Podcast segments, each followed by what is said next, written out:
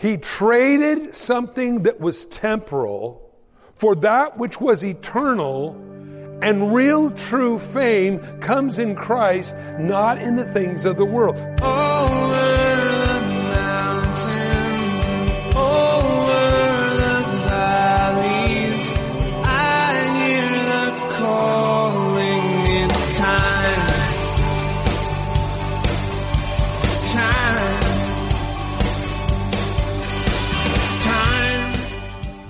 Welcome to It's Time, the daily Bible teaching program of Mike Kessler, pastor of the River Christian Fellowship in Twin Falls, Idaho. Today, we're going through his series called Close Encounters with Jesus. So, get ready to follow along in your Bible as we join Pastor Mike.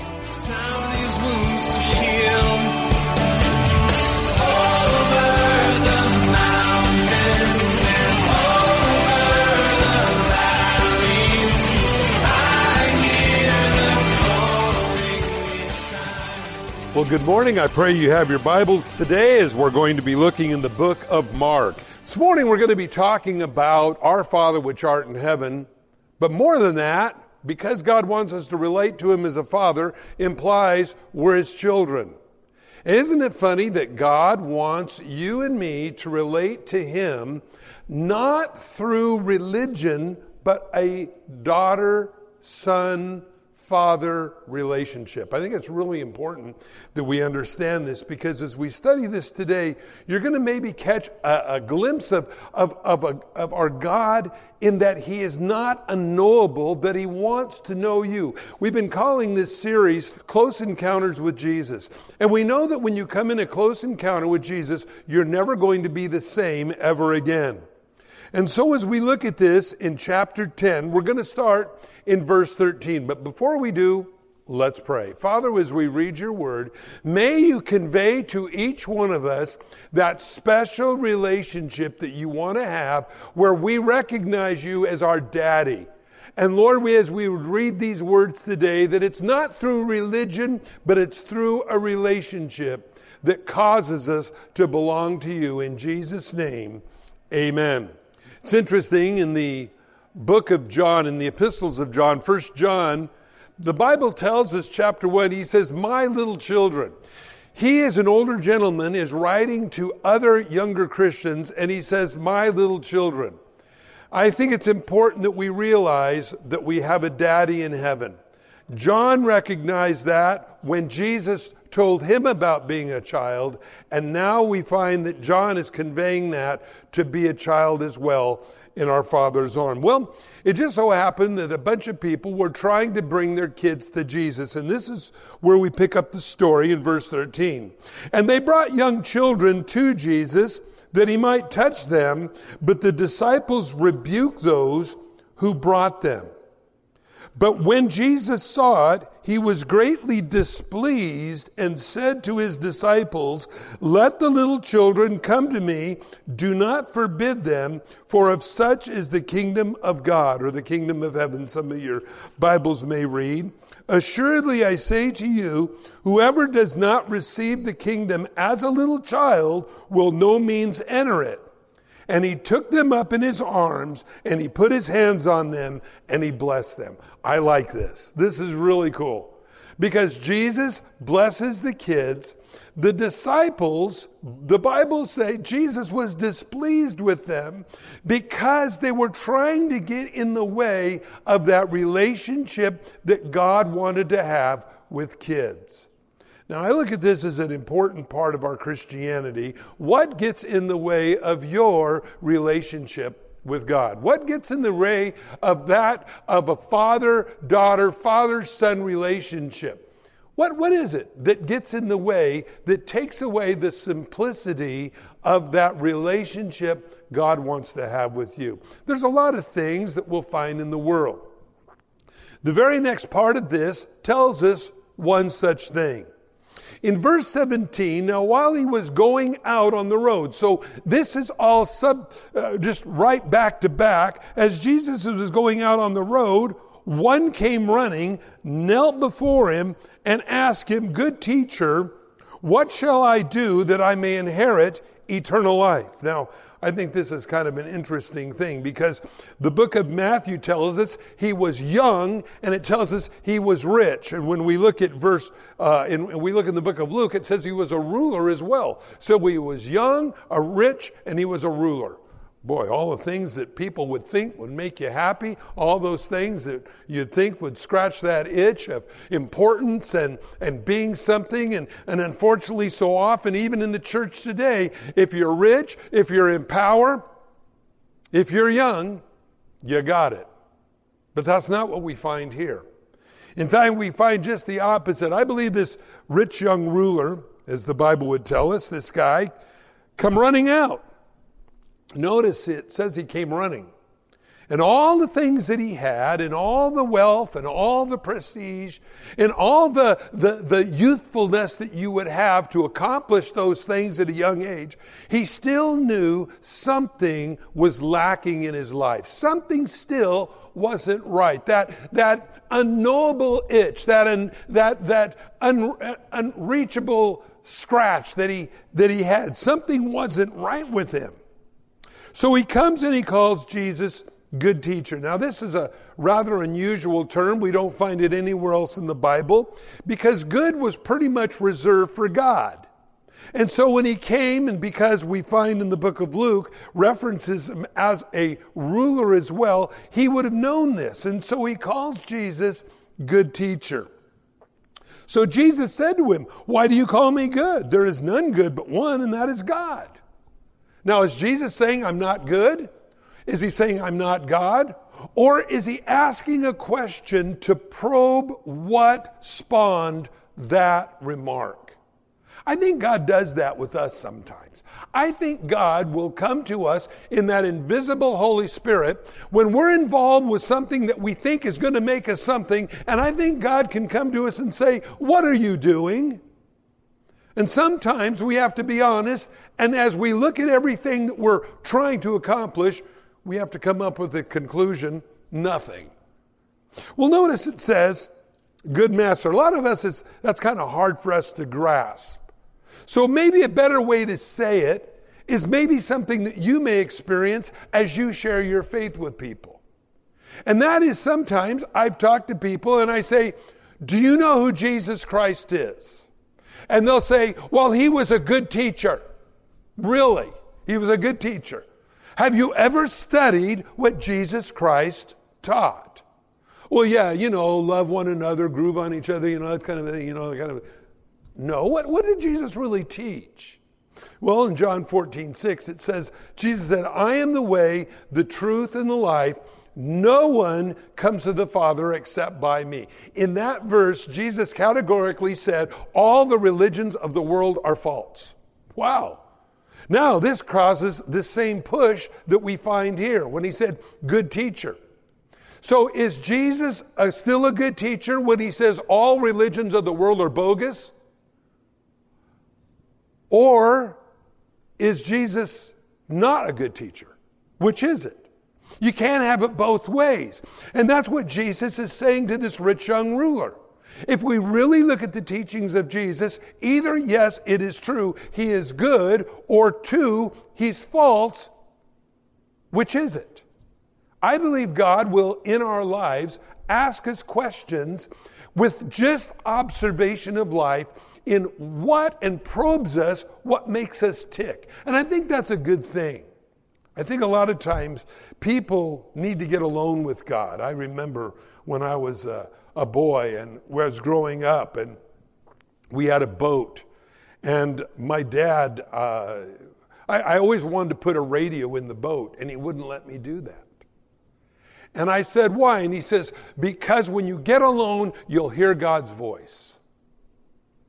And I thought that's interesting because oftentimes we go away on a vacation, but then we bring all of our junk with us and we're still in power, or maybe I might say in bondage, to all the stuff that we brought with us where we really don't get alone with who we are.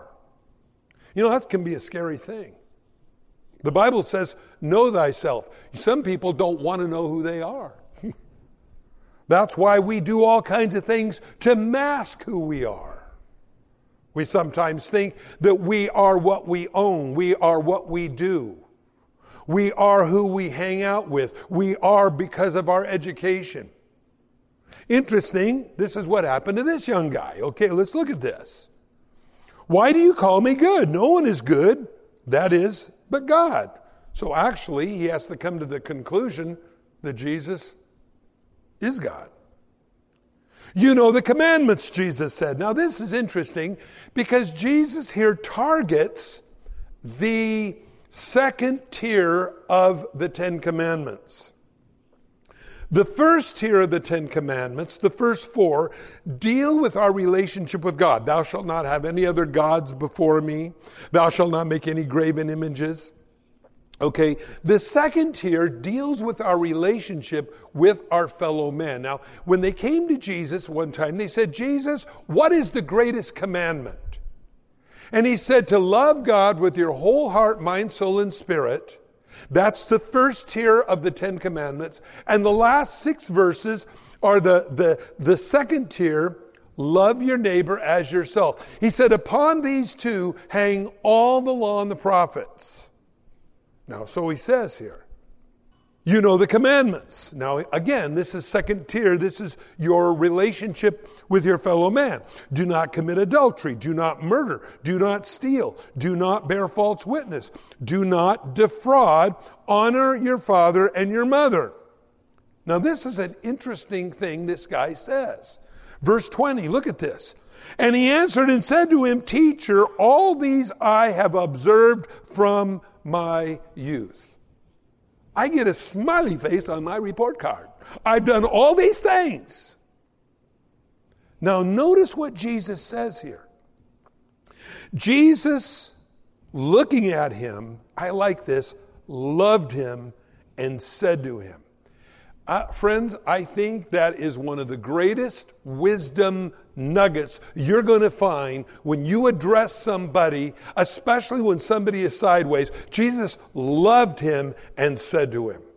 You know, if we don't love somebody that we're trying to communicate to, you're going to come across wrong. You just are. You know, they say that only 7% of what you say is actually what you say. The rest is in verbal attitude and facial expression. Well, I'm sorry. Did that mean you were sorry?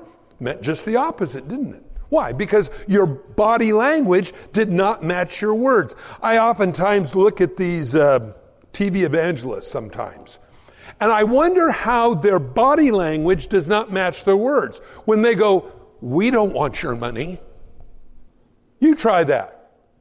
Don't we love Jesus? And they're shaking their head, no. I'm going, this is weird. How is there this disconnect that sometimes you'll find? Well, we do the same thing sometimes.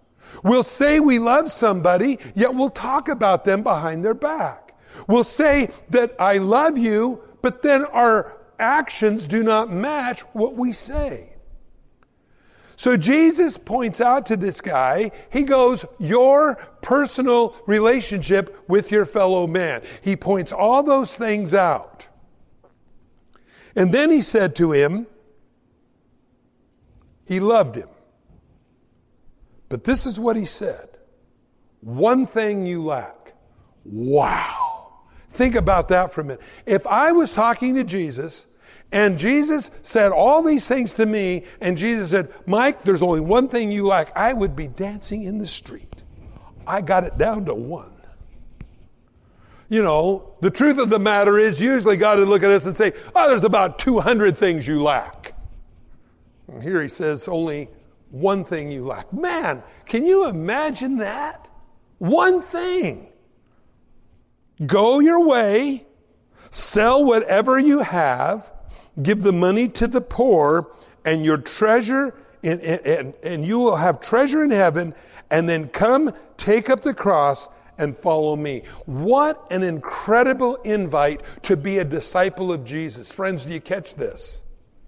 You know, in the Bible, where the Bible says, It isn't that you have chosen me, I have chosen you. Jesus said that to his disciples. Receipt of customs. He's taking money in and, and ascertaining, working for the Roman government. Jesus just walks up to him and says, Follow me. He drops everything and goes. Didn't give a two week notice or nothing. Just said, I'm out of here. Probably every day, Matthew Levi would go there at his job and knowing that he was hated by all the people because he was considered a turncoat. He was Jewish, yet he worked for the Roman government to extract taxes from people. He was hated, and he knew it. And then all of a sudden, one day it all changed. Jesus said, Come and follow me. And Matthew Levi didn't sit there and stroke his chin for an hour. He just said, I'm out of here, dropped it all, and went and followed Jesus. Now we find Jesus making the offer to become a disciple of his and become famous in history. But instead, we don't know who this rich young ruler was because he missed it. Notice what it says. Come take up your cross, follow me, verse 22. But he was sad at Jesus' word and went away grieved, for he had many possessions. Wow. He traded something that was temporal for that which was eternal and real true fame comes in Christ, not in the things of the world. So, in other words, we never will ever know who this rich young ruler was this side of heaven. And yet, Jesus offered him an opportunity to be one of his disciples. He was sad. One thing you lack. What is the one thing he lacked? There was something else in his way in his relationship with God, and that was his money. Now, Jesus is aware of these things. Now, if we remember, as we just read before, except a man becomes a child, he'll not enter into the kingdom of God. What is it about a child that's different than adults? Have you ever noticed that kids really don't have a very good value system? Have you ever noticed that? You give a kid a Christmas present, and I didn't realize this until I had kids. They have more fun with the box that the toy came in than the toy you just gave them. Why is that? Well, they have a different value system. Cool box. Hey, this is a this is a bus, man. They all get in there, either pushing each other around on the carpet, you know, with this little box. Meanwhile, the toy sits over underneath the tree. And I'm going, I could have just bought you a box and you'd have been happy. Why? They don't have the value system we do. I think in part that's possibly what Jesus is trying to convey to us. The world's value system is different than God's value system. And again, as we've shared this so many times, the only thing going from this life into eternity is people. Is people. None of the things that we work so hard for, that we scrape the paint on and repaint it and make it look nice and take the door dings out, and none of that stuff's going in heaven. By the way, thank God for that. But what is going into heaven is people. And I believe God realigns our priorities, realigns our vision so that we don't lose sight of eternal value. It's, again, children don't have this concept of what value is, except a man becomes a child. God's saying, hey, listen, why don't you take on my value system instead of what you think value is? Jesus said, you can gain the whole world and lose your own soul. What does it profit you? So there is a different value system that we have to be aware of, and this young, rich young ruler didn't have it. He walked away grieve because he had great possession. Verse 23 Then Jesus looked around and said to his disciples, How hard is it for those who have riches to enter into the kingdom of God? And the disciples were astonished at his words because Jesus answered again and said to them, Children, oh, wait a minute. Children. Now we find this word resurfacing after the rich young ruler came to him, that right before the kids were trying to get to Jesus and the disciples were holding them away, and he said, Suffer the little children to come unto me. Now, Jesus calls them children in verse 24. How hard is it for those who trust in riches to enter the kingdom of God? It's easier for a camel to go through the eye of a needle than for a rich man to enter the kingdom of God. Why is that? Because it's where our hope lies. Either God is the supplier of your needs or you are, and the world is. And again, when we come back to God's value system and we as God's children, we go to our daddy and say, Daddy, give me what I need in my life.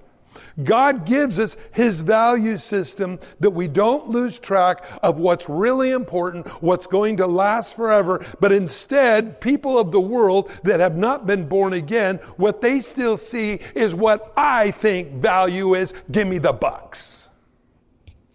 And they don't realize it. You can gain everything and lose your own soul. And so this rich young ruler had his value system misplaced. Something else I think is interesting that we find this. Jesus looked at this rich young guy and said to him, You know the commandments. And it isn't interesting that Jesus recites to him the commandments and when it's all done, he says, one thing you lack. Why is that? Because the law will never save you. The law was never meant to justify a person. The law, the Old Testament commandments, were meant to show you how desperately we all need a Savior. Thanks for joining us on It's Time as Pastor Mike teaches verse by verse through the Bible. If you've missed a program, or would like to catch up, you can do so by getting it from the It's Time podcast in the iTunes Store or by downloading it from the It's Time website at theriverchristianfellowship.com.